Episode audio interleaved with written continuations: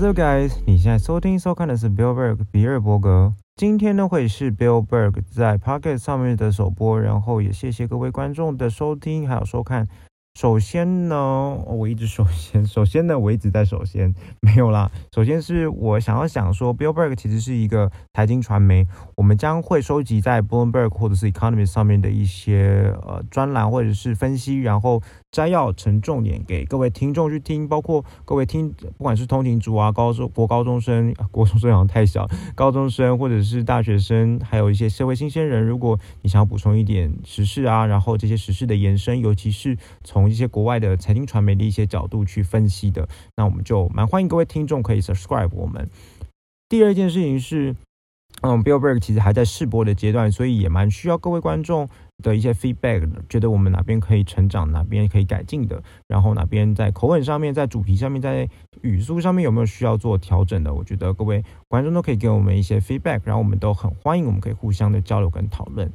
第三件事情是呢，其实 Bill 目前也是在学习还有成长的阶段啦，所以就是我觉得我们做这样子的企划还有主题呢，就是一方面是给各位听众这样子的补充，二来其实对我自己也收很多很有帮助。所以如果我们对主题上面有任何的想法或交流，其实我们都可以呃再多一多一些互动，我觉得都是对彼此都是很好的。那就是一起加油，一起成长喽。今天的主题呢，将会是讲到整个短链革命是接续着反全球化这样 啊，不是全球化，反全球化这样的主题开始的。其实，在二零二零零五年开始之后呢，有一本书非常的有名哦，或者是很火，呵 那个大陆用语，它叫做《世界是平的》（The World is Flat）。它是一个 Thomas Friedman 哦，汤马斯·弗利曼在书中所提到的一个概念。他是说，随着这个二十一世纪啊，我们的一些运输哈，或者是网络啊、资讯、资通讯这些技术的升华之后，其实整个国与国之间的疆界不再受到地理的限制，所以我们的生产啊、研发、制造等这种五管学到，你知道吧？生产、研发什么鬼的这些东西呢，其实它就会地理的疆界被打破了，所以我们所有的生产链、生产的供应链，还有所谓或者是术语上叫做价值链 （value chain） 是不会。受到地理疆界的影响，让我们的生产更全球化，所以世界变成平的。但是世界它真的是平的吗？所以就带到我们今天的主题，就是短链革命。那到底什么是短链革命呢？就听 Bill 一直讲到这个名词。其实短链革命指的是说，当哦我们全球化的生产供应链反而被缩短了，而不是说我们让我们的供应链破是 scatter 扩及到整个全球。反而是让我们的生产链是在地化、是区域化的，是更贴近我们的市场的。举个例子，比如说美国川普，他当他提出说他希望把 iPhone 的供应链移往美国，让美国 Let's America Great Again 之类的概念，这种情况其实就是有点像短链革命的一个非常好的例子。他就是希望让他的生产在地化、区域化，然后更贴近，就是所谓的 End User 或者是终端市场。那这个脉络怎么来的？哈，它其实从零九年的金融危机之后呢，全球的生产活动其实就开始有还蛮大的一个转变。那各国的跨境生产呢，生产比重也逐渐的向下下降。其实它从零九年开始的一个现象哦，就是呃零八年金融海啸后的这个开始之后就有这样的现象发生。所以国内的生产与传统贸易的生产比重，它就越来越低。那主要有两个原因啦，第一个是说也是一个技术。然后第二个是因为全球保护主义的这个这个兴起。首先呢，我们先谈一下，就是生产自动智慧化的这个技术。这个听起来很绕口，其实你就把它想成什么工业四点零或 AI 这样子的大帽子就好。其实我们都不难发现说，呃，比如比如说啦，举个例子，像德国政府啊，它提出的一个，比如说工业四点零的一个 policy。那在制造业或劳动力的成本上面，其实它就可以有非常大的优化。那随随之而来，它其实就不需要再去从东欧去呃去有更多劳力的需求，因为其实德国蛮蛮蛮有趣的嘛。就是德国其实从大概一一九一九六零年代开始，其实从大量的从土耳其啊或者是意大利去去希望有一些移民的政策，然后年轻的劳动力就进来嘛。但是当我们这种生产成本吼是或者是整个 AI 啊工业四点零这种技术越来越发达之后，其实我们对于劳力成本这件事情的要求其实是被其实是被翻转了。其实我们不太需要一个很很廉价的劳动力，即不。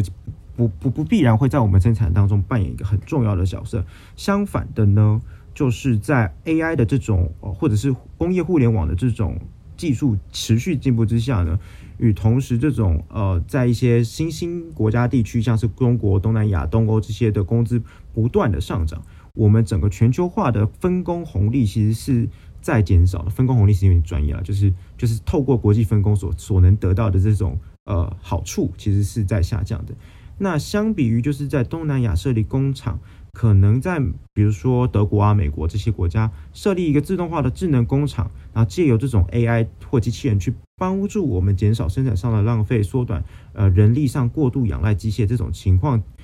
的话，其实成本反而是能够因此得到呃缓解或者是缩减的哈。那甚至呢，如果如果哈。就是全球的消费者，他现在越来越就是你知道有个性，现在消费者是很难搞，你知道？那我今天下单，我明天就要就要送到了。那这种情况下，其实你在全球的这种遍及各地的这种生产的这种供应链，其实反而不见得是最有效率的。所以，其实，在我们工业四点零或者是 AI 机器人这种技术之下，反而能够帮助你让的生产更快速化，让生产在地化可以被更早的去实现。所以呢，就进一步促成这个叫短链的一个特性。好所以我们大概小简单小结一下了，就是工业四点零这件事情，让我或者说 AI 人工智慧这件事情，让我们的生产得以在地化嘛，然后生产生产成本降低，不不再是唯一的要求，因此我们不太需要就是去全球去找一些呃比较劳力密集比较高，或者是说就是劳力成本比较低的一些国家市场去生产，然后再加上因为我们希望终端市场的弹性更大。我们今天生产可能希望呃交期是被缩短到比如说两个礼拜一个月等等的，那我们就不希望我们因为整个呃这个海运货运的这样子的物流成本的关系，物流时间成本的关系，让我们的交期缩就变长，所以变成说短链革命其实相对就是一个蛮好的一个对公司投资来讲是一个蛮好的一个概念，就是生产在地化。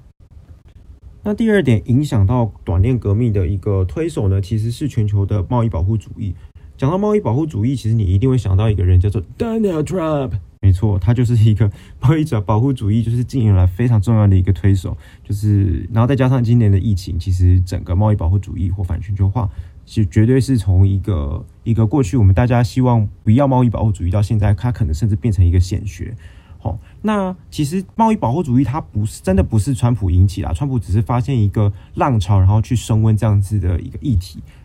那反而是从二零一二年就有这样子的迹象，包括说很多开发中的国家陆陆续续都推出一些呃政策，像进口替代政策啊，或拉高关税啊、操纵汇率的方式，去保护他们国内的一些产业经济，然后再加上说，再然后去加深他们国内这种生产链的这种分工了，因为毕竟毕竟呃开发中国家已经不爽嘛，他已经会觉得说啊，我为什么每次那个就是廉价劳工都在我这边生产，然后我都没办法生产一些高附加价值的。懂的的一些产品，所以其实你去去想这件事情很直观，就是任何的呃开发中国家都会想要去升级自己的供应链。那升级自己供应链的方式，一定就会希望呃我不要一直生产一些低劳工成本的一些商品嘛，我一定会去升华，包括从生产研发甚至到品牌端去做升级嘛。所以这所以这其实蛮直观的啊。那那其实这件事情也是逐渐的从二零一二年就开始酝酿，所以各国的这种 GVC 相关的生产比重其实都是下降的趋势。哦，所以就是它本来就是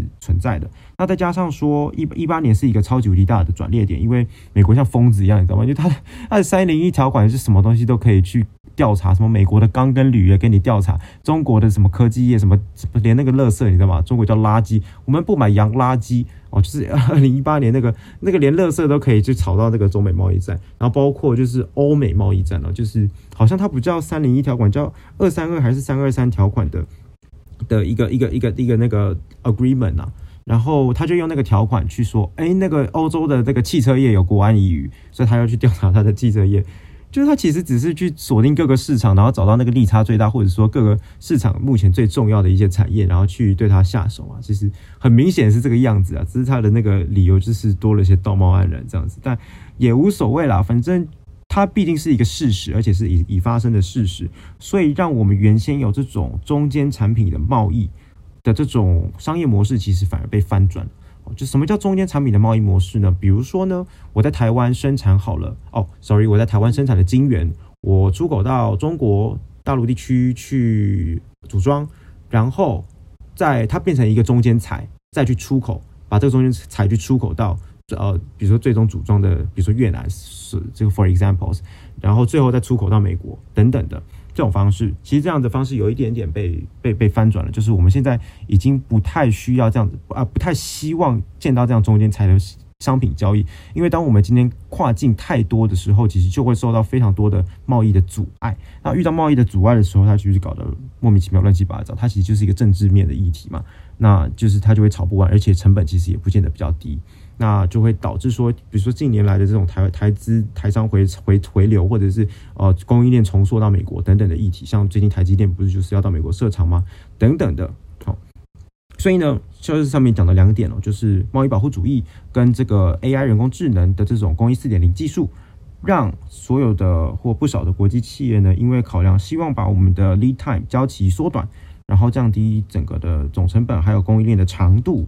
所以才会有带来所谓的短链革命，就希望我们的供应链啊，卡卡对啊，拍摄我我我我无想要伫咧中国、伫咧日本生产，我我想要好回到回到我自己的国家上面，更贴近终终端的市场消费者这样。好的，那大概应该大家应该会对这个短链革命有个比较基本的认知。那我们就要谈到说，为什么现在会想要谈这个议题哦？其实。最近就是我相信大家就会知道，今年最主要的议题就是 COVID-19，包括今年已经过完一半以上了，但是我我们很难去说 COVID-19 对我们的影响已经没有了。它甚至是有个专业统计是说，十八个月是对疫情对人体的影响会 relieve 掉。但是哦，我们要注意是，我们要讨论的是，除了对人类的影响之外，就是生理上的影响之外，更多的我们要看是说，疫情对于生活形态的影响，还有生产形态的影响。因为这个对形态的影响这件事情，其实是更长远的啊。那我们就更担心说，这个疫情就会加速这个某些事情，让某些事情变得像一个新的常态一样，就是我们会 radically change 过去的一些形态，包括生产的形态，包括供应链的形态。包括生活的形态，那今天短链革命就是一种加速生产形态变革的一种讯号，哦，叫做短链革命的短链革命啊，sorry，刚刚口吃。那呢，从贸易战开始，其实各国开始有一个去中国化的这个样的议题。那去中化这样的议题呢，让呃制造业转移到中国花了几十年这种时间，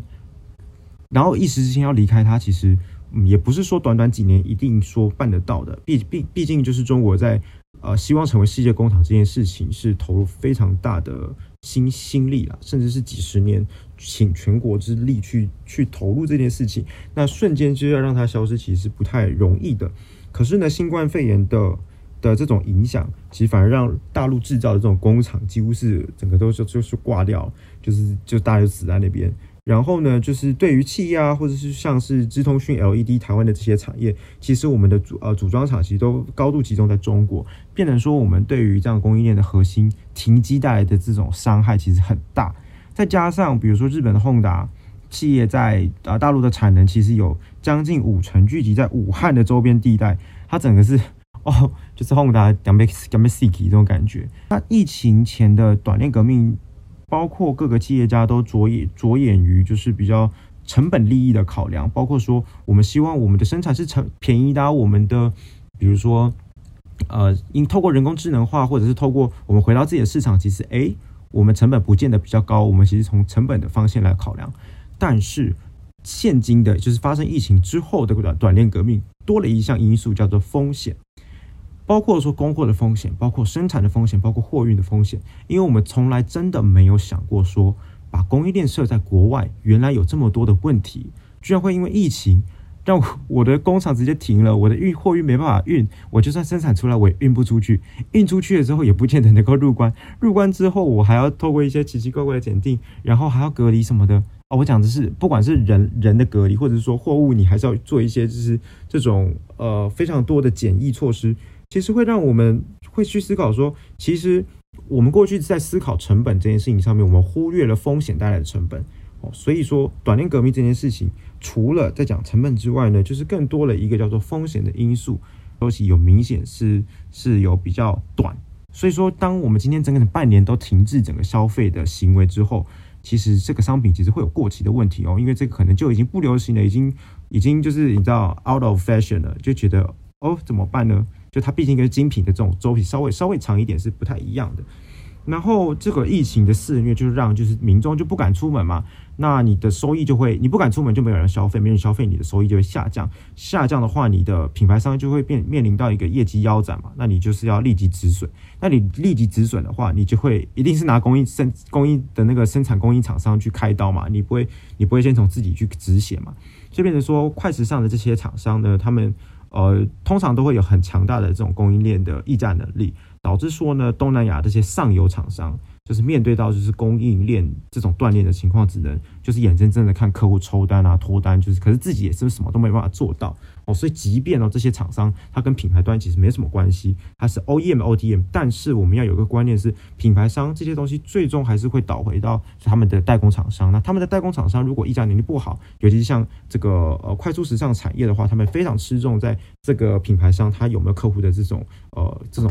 Customer power 啊，如果他的 customer power 非常强，那它的它的供应链其实会非常的惨哦，因为在在这样子疫情的时代之下，它就会往它的供应链去开刀。